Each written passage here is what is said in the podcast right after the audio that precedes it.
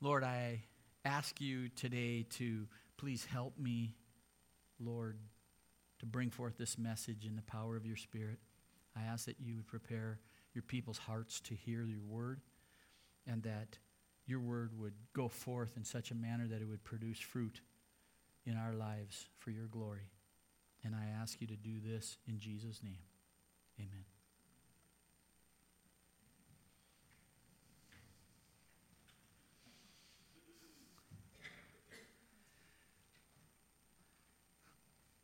Well, in today's relativistic, intolerantly tolerant society, I meant to say it like that because we say we're tolerant as long as you agree with me.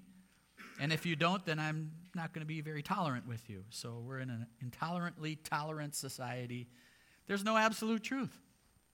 There's no right, there's no wrong. If there's no right, there's no wrong, there's no rules. Nothing's right or wrong. And that's the society we live in today.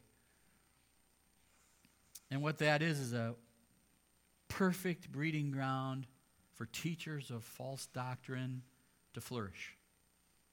They flourish on the internet, they flourish on the radio, they flourish in bookstores.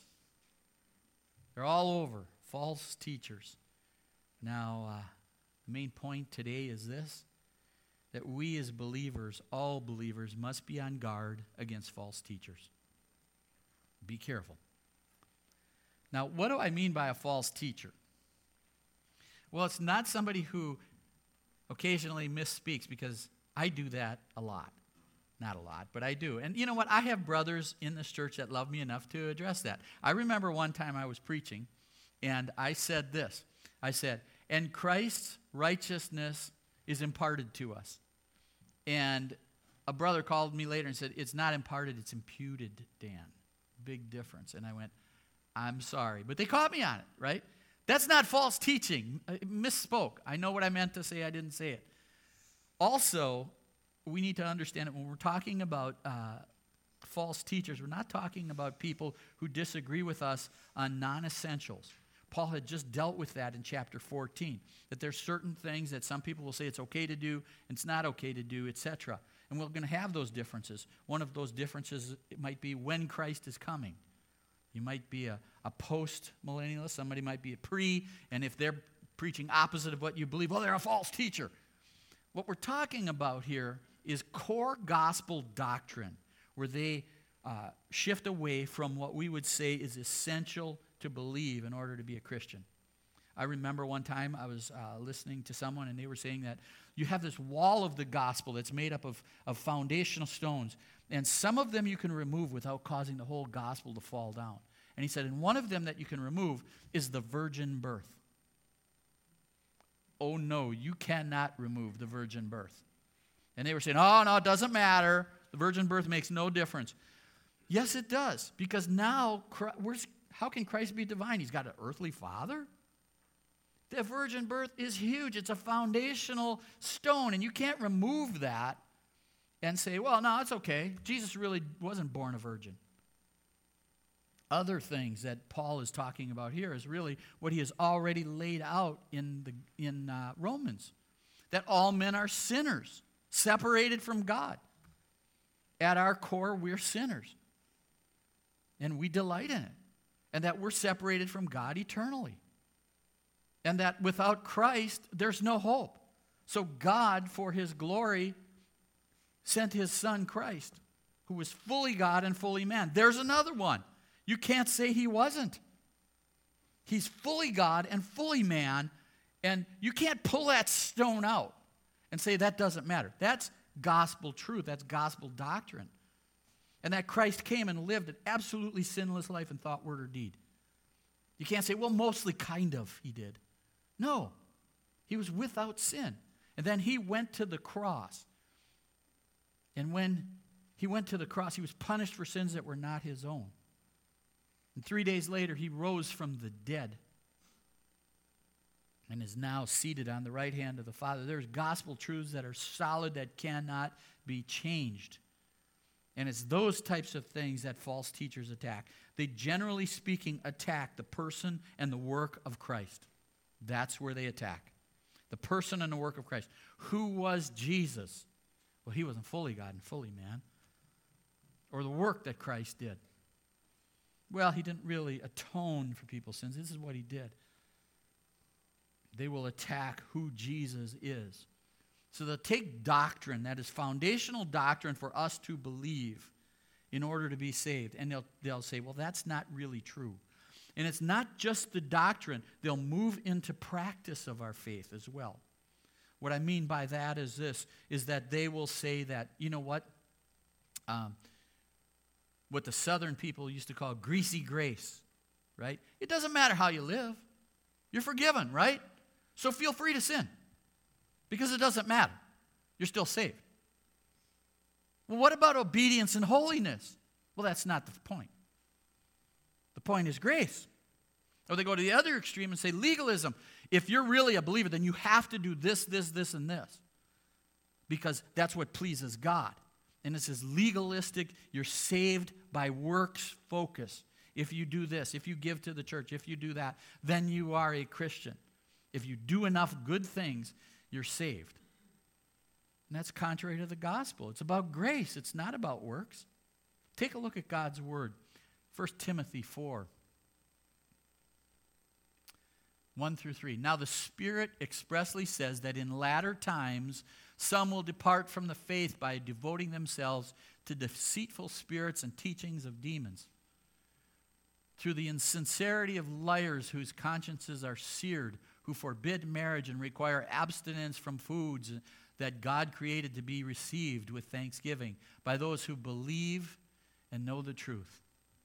So it's not just the doctrine. They'll say this is how you have to live in order to be accepted by God. What they do is this their heart's desire, I don't know if it's their heart's desire, but this is what ends up being their goals is this. They want to turn you as a believer from self sacrifice to self service. It's about you. It's about you. They want to turn you from self denial to self indulgence. Why should you deprive yourself of that? You're a believer, right? All things are yours. God owns the cattle on a thousand hills. So, of course, that should be yours. Why would you deny that of yourself? Indulge. The heart there is to turn you into a self centered person who puts yourself before others who doesn't want to deny yourself of anything. And the reason being is because that's who their master is. Their bellies is what God's word says. Their master is their bellies, their desires. They are tools of Satan, not serving Jesus. Take a look at God's word. He moves right into that here. Romans 16, 17 through 18. I appeal to you, brothers, to watch out for those who cause divisions and obstacles that word obstacles is the, it means trap stick. And if you guys have ever done any kind of trapping or whatever, it's the thing that triggers the, the uh, noose. That's what he's talking about here. It's the snare. It's the actual trap stick that triggers the noose to get you caught. And that's what that word obstacles means. Contrary to the doctrine that you have been taught, avoid them. For such persons do not serve our Lord Christ, but their own appetites. That word literally means bellies. They serve their own bellies. And by smooth, that word means good, pleasant, plausible words. And talk. And flattery, literally blessing. That word means blessings. They deceive the hearts of the naive. Through blessings, they deceive the hearts of the naives. Now in Philippians 3 17 through 19, brothers, Join in imitating me and keeping and keep your eyes on those who walk according to the example you have in us.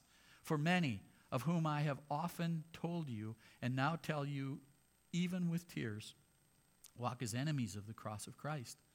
Their end is destruction. Their God is their belly. Same thing, he's saying. Same thing. Their God is their belly. And they glory in their shame, their minds set on earthly things. It's all about here. It's all about now. It's all about me. 2 Corinthians 11, 14 through 15. Even Satan disguises himself as an angel of light. So it is no surprise if his servants who disguise themselves as, as servants of, of righteousness. So what we see here is we see their motives are self centered and self exalting. It's all about me. They want power, they want fame, they want money.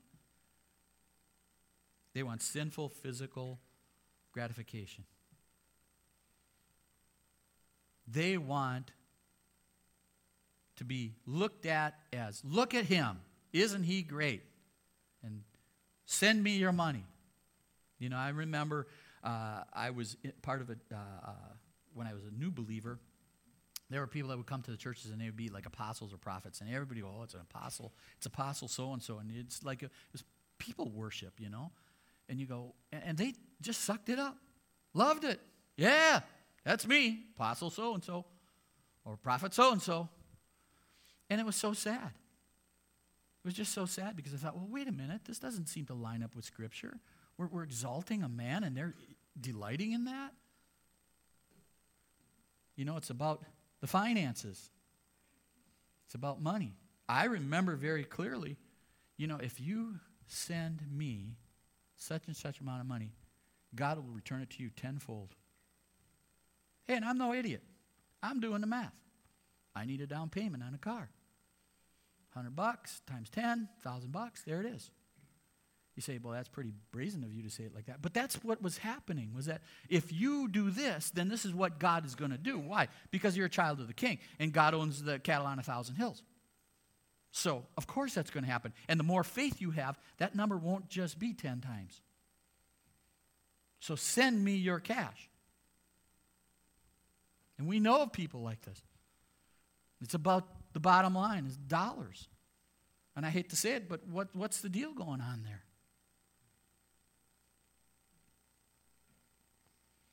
It's about their fame, prestige, money, physical gratification. How many people fall into just vicious sin in positions of authority? And their method is smooth, flattering speech to deceive hearts. That's how they do it. That's what these words mean their own appetites and by smooth talk and flattery. What happens is this is that they have this pleasant, plausible speech that presents itself as a blessing. God will bless you if you if you just do this. It's, it sounds great. But they deceive hearts. That's what it says here. What, what does it mean here in Scripture by hearts? It means your mind and your emotions. They know how to manipulate your feelings. You don't want to feel like this forever, do you? How long have you just stood in this place of whatever it is? Don't you want to be set free? Listen, all you got to do is this, and it's done. All you got to do is send me a check or do whatever, and you will never have that struggle again. Do you like that struggle? I don't like that struggle, neither but you don't have to have that struggle. The whole idea of sacrifice, the whole idea of God putting us in hard situations that we might turn to Him is just foreign. But instead, it's this, this speech, this, hey, you know what? I'm going to speak to your hearts, I'm going to manipulate your feelings. And they're usually very nice, likable people. They really are. I mean, you sit down and sometimes I go, man, I wish I dressed as sharp as that guy. He's really good at communicating. He's better than, way better than I am. They're good. They, they look great. They, they communicate incredibly. They just know how to, you know, bring a phrase that just cuts you right to the heart. They're usually nice and they tell you what you want to hear. You'll find that they don't want to talk about sin very much or judgment. How can you even think about that, Dan? Don't you know that the world is hard enough anyway? And for you to talk about sin and for you to talk about judgment, that is not being very kind. People don't need to hear that today. It's hard enough. They just need to hear about the love of God and His grace. And you don't need to talk about this sin and judgment. Brothers and sisters, unless you talk about sin and judgment, you do not understand the depth of God's love and grace. It is not possible. Like I said, that's why they call it greasy grace down south. Brothers and sisters, we need to understand the situation that, are, that we're sinful, that we're facing judgment, and that God's grace and His love is there, and He provided a way. But what happens is we don't want to have any negative feelings towards anyone. So we're not going to talk about that stuff. Do they ever talk about sin? Do they ever talk about judgment? Or did you just have a bad day? And you know, we all have bad days. But God loves you, and, and He's just going to kind of look the other way, and Grandpa Joe up in heaven will take care of it. I'm, I'm not trying to be disrespectful, but when you listen to it, it almost sounds like that. They often ridicule people who stand on biblical truth. They'll say, oh, that guy, he, yeah, he's angry all the time. That Dan Kervillian, he's preaching, he talks about sin and he talks, he's angry all the time. You know what? I hope you don't feel like that. If you do, please talk to me. You might feel like that after the end of today because I am angry. False teachers get me fired up because I followed some of them for a while. And so, yeah. But what they like to do is they like to say people who talk about the full gospel, which, can, which includes things that are very uncomfortable for people to hear in today's society, then we say, well, they're unloving. He's unloving. He, he's an angry preacher. Whatever. He's just causing division in the body. And what they will do so many times is they will use the Bible and they will use it out of context. Or they will change the meaning of words. That's what they'll do. For example, maybe you've heard this one Romans chapter 1, where it says, And they exchanged the natural for the unnatural. Listen, you have to understand that for somebody who struggles with homosexuality or same sex attraction, whatever you want to call it, their natural is for the same gender. So it would be wrong for them. It would be unnatural for them to have heterosexual relationships. What? We've heard it. You say, well, that boy, that, you know, and that word here doesn't mean this. It doesn't? That's what it means. That's what it says. Or they shift things within the Bible. For example, John chapter 1, verse 1. Remember that one? The Word was with God, the Word was God. In the beginning was the Word, and the Word was with God, and the Word was God. And the Jehovah Witnesses made a slight change to that verse. They took and they put one single letter in there the letter A, and they took the capital G and made it to lower g. So in the beginning was the Word, and the word, was with God, and the Word was a God. Just change it. You see, that's the deception. We're going to take God's word and we're going to say it means something it doesn't mean, and we're going to take something in God's word and we're going to change it just a little. Well, my Bible doesn't say that. Well, your Bible, mine's a new Bible. Yours isn't. They found out through uh, all the research, Dead Sea Scrolls, that it was a God, not God. That's the enemy. They take verses out of context, they alter the meanings of words. They add to the Bible. They add to the Bible. You know, well, yeah, you know what? Yes, we follow the Bible. But did you know that there's part two of the Bible. It's called the Book of Mormon. And so we follow that. No. So God, God kind of forgot stuff in the first book? God's not all knowing? Well, of course, God only needs one book. But you see, we add this one. And so before you know it, you're spending more time looking at that second book than the Word of God. And that's how it works. That's how the enemy fights. He fights dirty.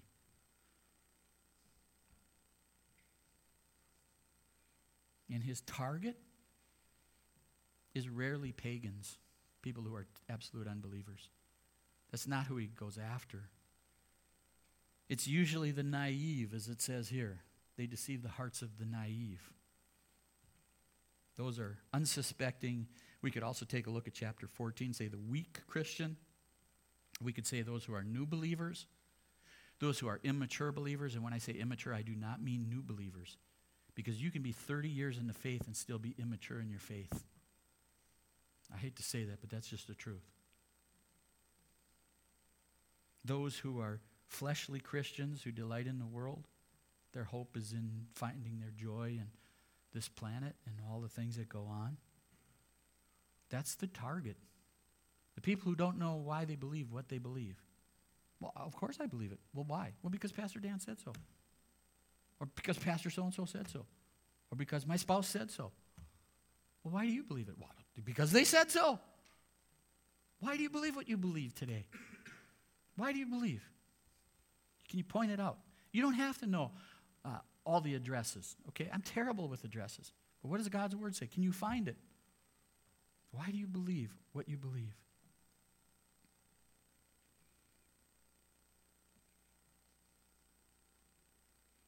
They target those who are naive. And you know what I love?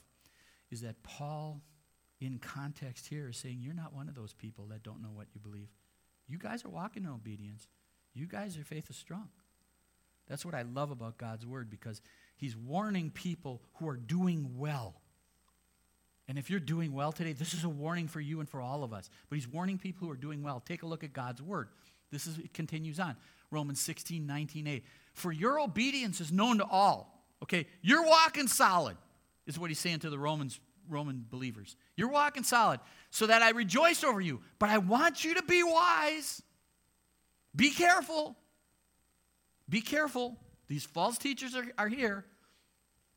Be careful. Be wise. I know you're doing well, but be careful. Because they're coming. And what's the result of these teachers? Paul even shows us that in this section of Scripture. What happens when these false teachers come into a body of Christ or into the community and then just sow the seed? What happens is, is that they disrupt the harmony and unity in the church and cause divisions. And what does that do? What that does is that da- damages the name of Jesus. Here's how. Because they will know that you are Christians by your love one for another. But instead of love, there's a disunity in a church. And so people say, those are Christians? I thought they were supposed to love each other. They don't love each other. Look at them. They're feeding on each other.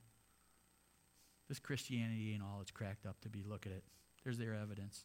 You see how that disparages the name of Jesus when an enemy brings division in a church? And he does through, sow through false doctrine as one of the ways.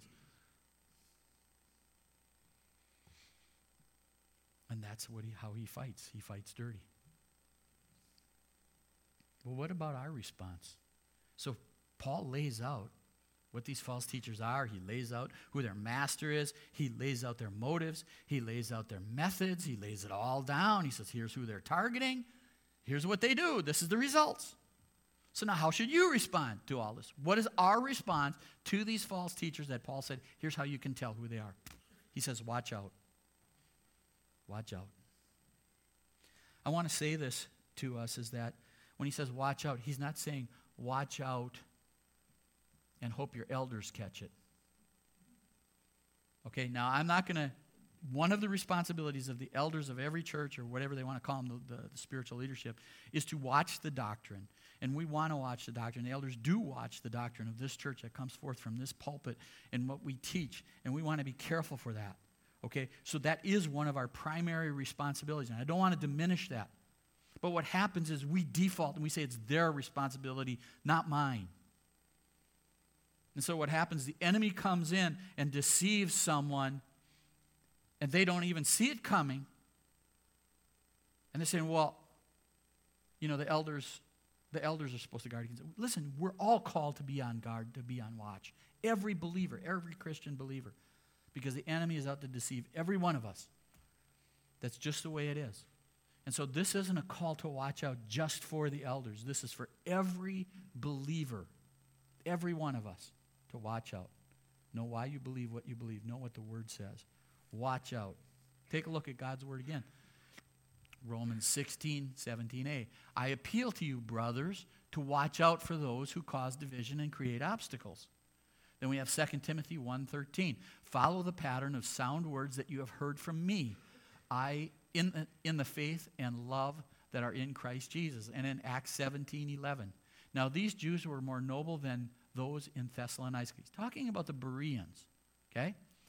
They received the word with all eagerness, examining the scriptures daily to see if these things were so.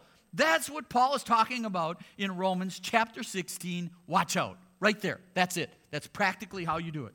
You receive the word eagerly, then you do what? You take it to the word of God, you examine it, and you find out if it's consistent with the word of God. That's how you watch out. Right there. Beautiful, beautiful picture. And the watchman was the one who was on the wall, who was watching out for the enemy. And when he would see that enemy coming, what would happen is he'd alarm this, uh, alert the city, and the city would prepare for battle. That's what the watchman did. He would look out so they were ready for battle. And that's what Paul was doing here. They, a lot of scholars believe that the false teachers hadn't come to Rome yet. So what he was doing is he was telling the believers in Rome, they're coming. Listen, they have been following me the whole time. I go into a city, I preach the gospel, lay the foundation, I leave, they come right behind me. The Judaizers, the others. And they're going to come here too to Rome because that's their pattern. So I'm telling you to watch out for them because they're coming and they're going to sound really good and they're going to make it seem like a blessing, but what they're teaching is, is false. It's a lie. You see the alert for us today? He's saying, Be careful. You guys are doing good, but you better be careful because the enemy's coming. And look for these false teachers to either subtract to or add to the Bible. As I said earlier, it's amazing how they will add a book, we'll shift this around, we'll change this, we'll do these things. Be on the alert. Be aware. Be like those Bereans. Hear what they say, eagerly study it, and then judge it. Watch out.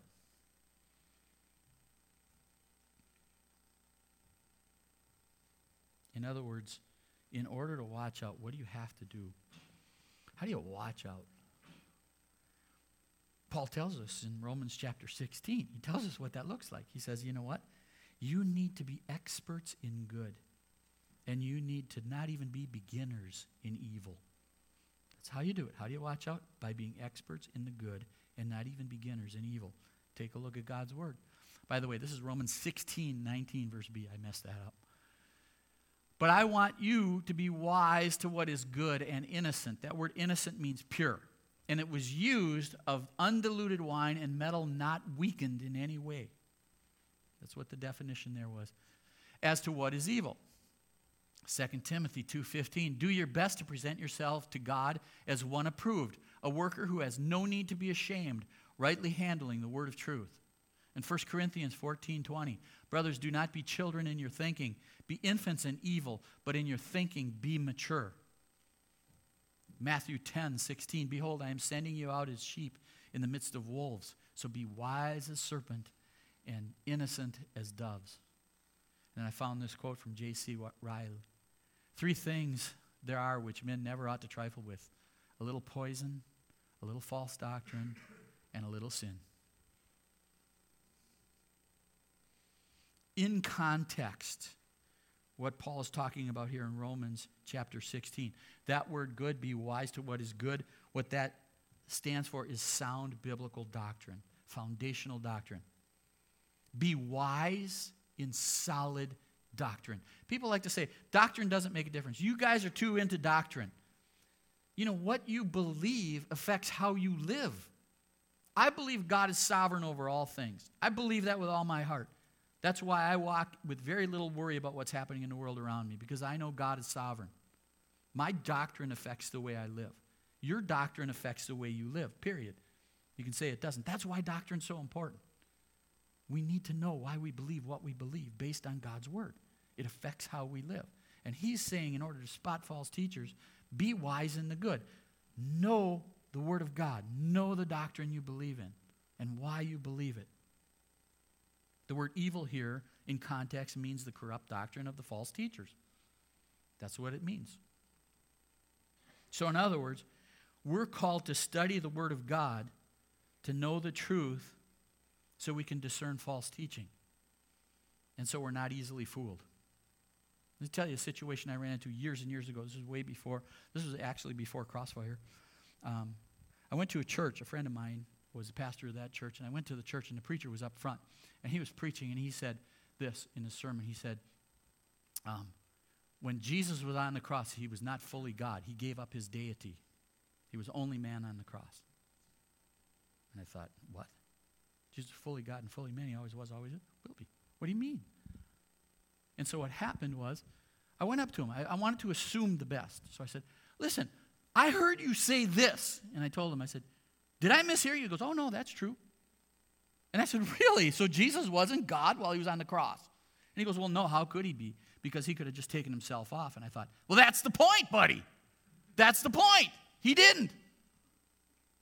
So I went to my friend who was the pastor of the church. I said, Listen, do you know that this guy preached this in front? And he said, Well, yeah, he, he must have misspoken. I said, No, because I talked to him after. That's what he believes. And unfortunately, my buddy did nothing about it. You look at that and you go, Listen, we need to study God's word. We need to know the truth so we're not easily fooled. And then as I looked at other things he said, I started seeing this line and went, oh, whoa, that's wrong. You know why it was so hard for me to see? Because he was an excellent communicator. He was a smooth talker. He was really good. You see, that's the thing that Paul's warning us against.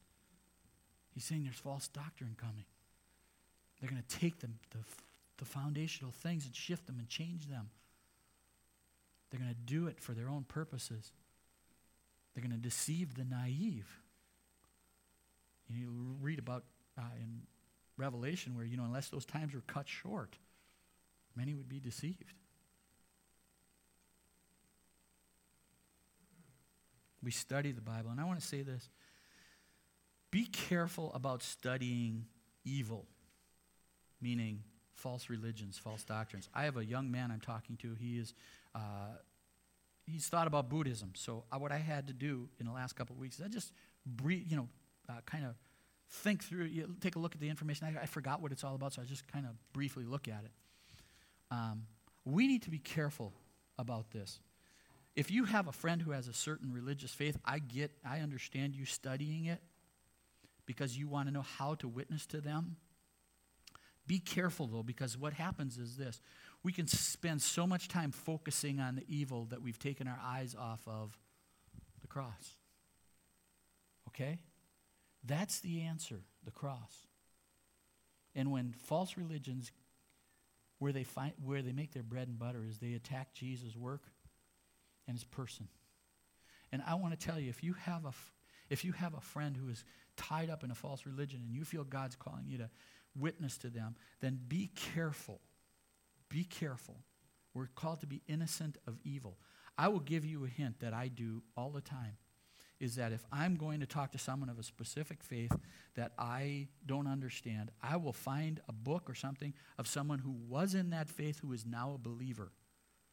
And what they can do is they can pinpoint you exactly to the points where God used in their life to turn their hearts away from that false religion. That's where you focus on. You know, you're talking to someone, and maybe it's a Muslim, and it's, you know, Mary chapter 15, and it says Jesus is, was born of a virgin. And you go, wow, Jesus was born of a virgin. It says that in your own Quran. And you, you, what you do is you, you find these keys and somebody who has already gone through it. So you're not delving into the evil, you're delving into someone who understands their position and knows how to share the gospel with them, and you focus on Christ. So I want to encourage you to be very, very careful be innocent of evil. Be innocent of some of this stuff. Be careful how you approach it because that's part, part of what Paul is doing is he's warning us about the wiles of the enemy and how he draws you in to lies. Do not, do not, do not delve into the evil. Be careful with that. Scrutinize teaching to make sure that it measures up to biblical truth. Does it align with God's word? Hebrews chapter 5. For though by this time you ought to be teachers, You need someone to teach you again the basic principles of the oracles of God. You need milk, not solid food. For everyone who lives on milk is unskilled in the word of righteousness, since he is a child. But solid food is for the mature, for those who have their powers of discernment, discernment trained by constant practice to distinguish good from evil. I love you, but I got to say, how are you doing with that? Are you still on milk? Do you know why you believe what you believe? Like I said, you don't have to know chapter and verse, but you better be able to find it in the Word of God and know wh- why. Maybe we need to be rebuked a little here, all of us. Huh? Are we ready for it? Are you a student of the Word of God, not just merely reading it? I had a bunch of guys two weeks ago, loved it. A bunch of young guys caught me after service. And they said this to me Hey, Pastor Dan, those verses in chapter 15, you knew that they were from Old Testament. So how did you know that? And I said, Well, first of all, I'm not that bright. I didn't know it right off. But you see, if you got a study Bible, there's a center column. It's a cross reference column. It'll tell you where those verses were from. So they opened up their Bible. Whoa! You see, they were hungry. They were hungry for righteousness. They were hungry to grow in their faith. They wanted to know how to use that tool to grow in their faith so they wouldn't be deceived. They were being like those Bereans, and we all need to be like those Bereans to study God's word. And if you don't know how, talk to, to the elders or, or find a book. You know, I've cheated. I cheat all the time in my sermons. I hope you don't, I hope you see this. I try to show you how to do that, like I did here. You notice I said, well, in context, Paul is talking to the Roman believers, and he's saying you're doing well. So you look at the context. And I said, well, here's the meaning of this word.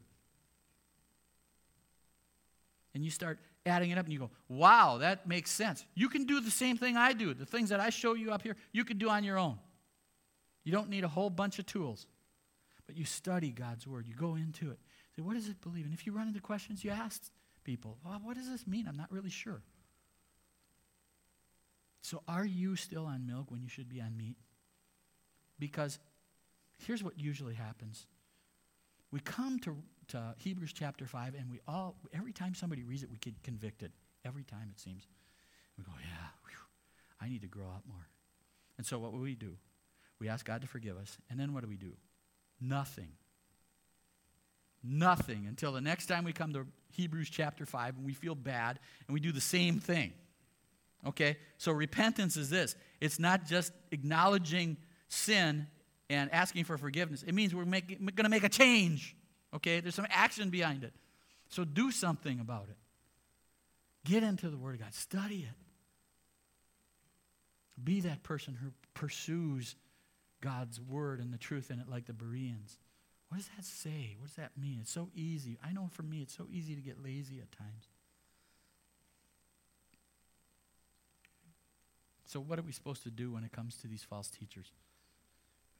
What are we supposed to do when we identify one? Well, Scripture's pretty, pretty clear, isn't it? It said, avoid them. In other words, there should be disunity for the sake of unity. Cut bait. Take a look. God's word. I appeal to you, brothers, to watch out for those who cause divisions and create obstacles, contrary to the doctrine that you have been taught. Avoid them. He's saying, Stop. Does that mean we don't have fellowship with them? We limit fellowship because you know what? We should still be praying for them. We should still love them. We should still care for them. But there's an effect that, you know what? There's a negative effect on my life. I need to step back, move that friendship back from the inner circle to maybe here. I need to do certain things. I can still love because we're called to love our enemies. But there's a time where we need to step back and say there's an effect to our relationship in this. And that's just the way it is. But we still love them, we still care for them, we still pray for them. To spot a false teacher, you need to know what to look for. It's difficult, but it's not impossible. Paul laid it out for us. God did, I should say, through Paul. Watch out. Be wise in what is good. Be innocent in what is evil. Avoid them. And then I love God I love God because He says, and you know what? You can't do that, Dan, on your own. So, guess what? I'm going to fulfill my promise to you, and that which I began, I will complete. Here's your, here's your blisters part, Dan. Well, here's the grace part. It's all about God. You don't have to walk, you know, oh no, the big bad wolf is coming. Yes, he is. But guess what? God is going to protect you. God's going to open up your eyes. God is going to finish what He started. So we have to be alert, but trust God that He's going to do the work in us because that's what God's Word says. Take a look. The God of peace will soon crush Satan under your feet. The grace of our Lord Jesus Christ be with you. You see, brothers and sisters, ultimately, the God of peace and His grace will protect you from falling prey to false teachers. It's a work of God. Don't walk in fear. God will do that. And when you feel that little twinge, trust that maybe that's God. Grace will keep you faithful in doing good and victorious regarding evil. And when the implication in this section of Scripture is that Satan is behind these false teachers, that's the implication here. And you know what?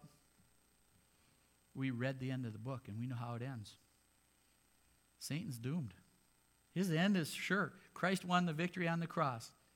God is winning victories over and over through our lives as we walk in the Spirit, as we share our faith, as we share the gospel, as we love others as Christ would love them. And someday Satan will be thrown in the lake of fire for his final destination, and he will tempt no more. I read the end of the book. We win. That's the way it is. And the victory is ours today in Christ, not in our own strength, not in our own intelligence of studying the Bible or whatever. It's in God. The God of peace and harmony and unity will prevail. And it says here, soon. The God of peace will soon crush Satan. And you go, soon? That was written 2,000 years ago. It doesn't seem soon to me. All right? Well, it also says in God's word that to God, a thousand years is as a day, and a day is as a thousand years. So I would say that word soon is really, from God's perspective in particular, probably a better term for me would be sudden. And the God of peace will suddenly crush Satan under your feet because when it happens, it's going to happen. And the clouds are going to part and Christ's coming through, and it's closing time, boys. And that's coming because we read the end of the book. And so, brothers and sisters, I want you to see this.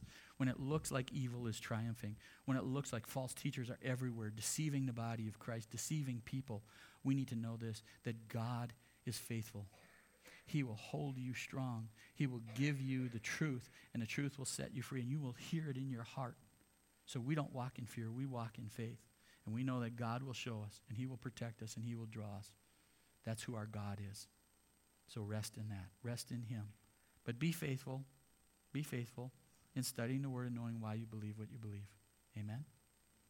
Let's pray. Lord, we come to you in awe. Lord, each one of us can grow in our maturity. Each one of us, Lord, can hunger and thirst more for righteousness. And so we ask you to do that. Lord, open up your word to us. Help us to study it and not just read it and check it off our list. God, show us how to do that for those who don't know how, and those of us that do, help us to get back maybe into that. Lord, we thank you that your word is so clear, and that what you call us to do, you enable us to do by the power of your Spirit. And I thank you that we do not have to walk in fear because you will reveal truth and lies, and false teachers will come to their end just as their master will. So thank you, God, for your grace and your mercy and your love. And I pray this in Jesus' name.